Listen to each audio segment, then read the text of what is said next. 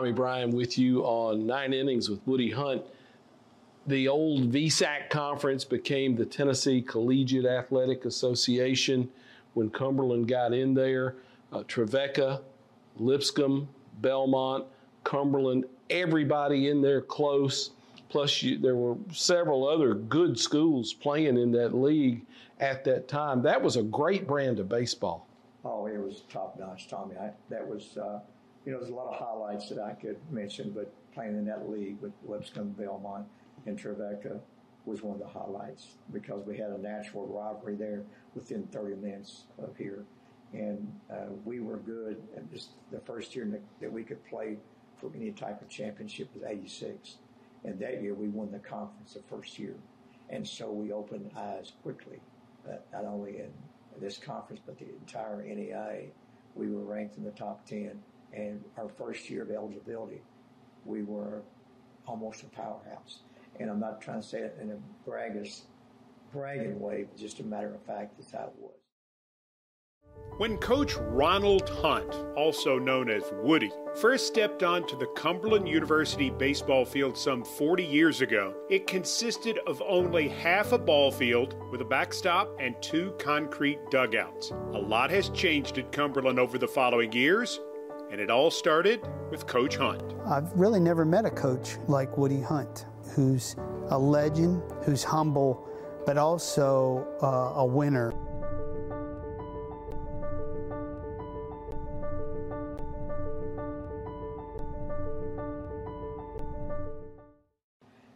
win that championship the first year was a tremendous feat for our team and our program, and we just took off from there. Uh, but that was a league that, I mean, you you better come ready to play. Uh, Lipscomb, Belmont, uh, Trevecca, all those teams. Were Union in West Tennessee, Union, Union loaded. Every all those teams every year, and uh, you know uh, not to be bragging again, but we ticked off 15 conference championships in a row. and uh, that was in that league. A part of that, in that league, most of it was. But uh, I, I, saw, I got to compete against coaches that I admired. Dave Whitten from Belmont, one of the greatest human beings that I've ever met. Uh, he inspired me from the other dugout. Ken Dugan inspired me probably as much as anybody because I saw how he coached his team, how he could uh, uh, demand, be demanding from his team, how they were so organized, how they competed every game. Ken Dugan is one of the unsung heroes in college baseball, in my opinion. He created fall baseball, did a lot of things in this area and throughout the whole South. But that guy could really, really coach. Was Elliot Johnson at Trevecca at Elliot that Johnson time? Was at Trevecca.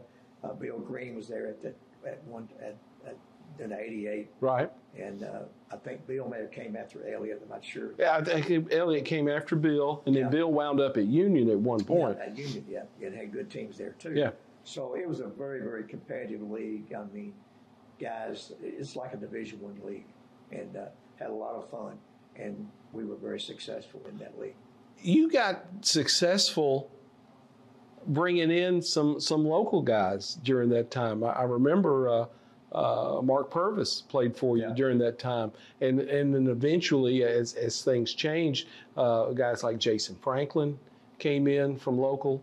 Uh, Anthony Ford, Jody Atwood, John Franklin, John Franklin, uh, a, a, lot of guys who you didn't load up on Wilson County kids, but you kind of cherry picked and got some guys who wound up being playing big roles for you. Yeah, we we had uh, some very good local players, and I just I use John Franklin for example, Dr. Franklin, uh, one of the most versatile players I've ever coached. If you look at him, this guy, you know, he, you could knock him over. You know, he's that look, look like me, skinny, and, and but he could play the game, and he's very good defensively, and uh, and play anywhere you put him. And very and play well, and just a really good uh, contact hitter with, with a little bit of pop, hit doubles and hit occasional home. This this knew how to play and had the knack of playing the game.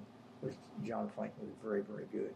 And our, one of our best teams ever, uh, the team, we had a team vote, the most valuable player back then, and they voted John Franklin as the, as the most valuable player.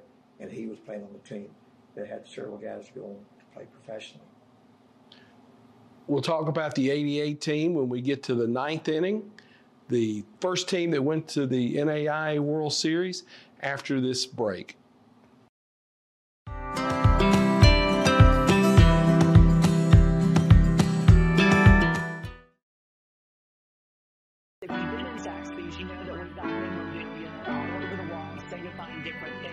Castle is certainly has such a long history to it. We have a sketching that was done um, by someone that was from town here. It was kind of fun day. I was out the dining room talking to guests, and they're like, "Our son did that." We've also got some George Jones memorabilia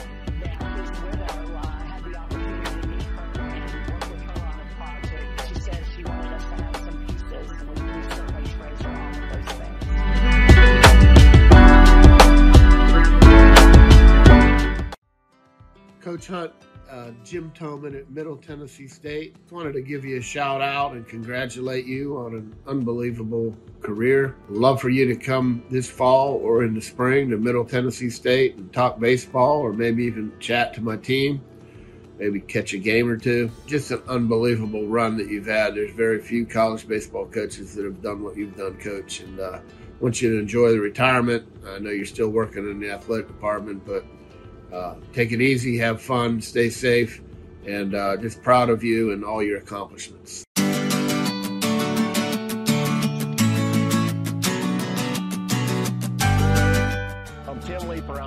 Roofing, and we do residential and commercial service and replacement. We're basically your friends in the roofing business. We're local, we can help you, we're quick to respond. Without customers, we don't have the business. So if there's anything we can do to help you, please don't hesitate to call.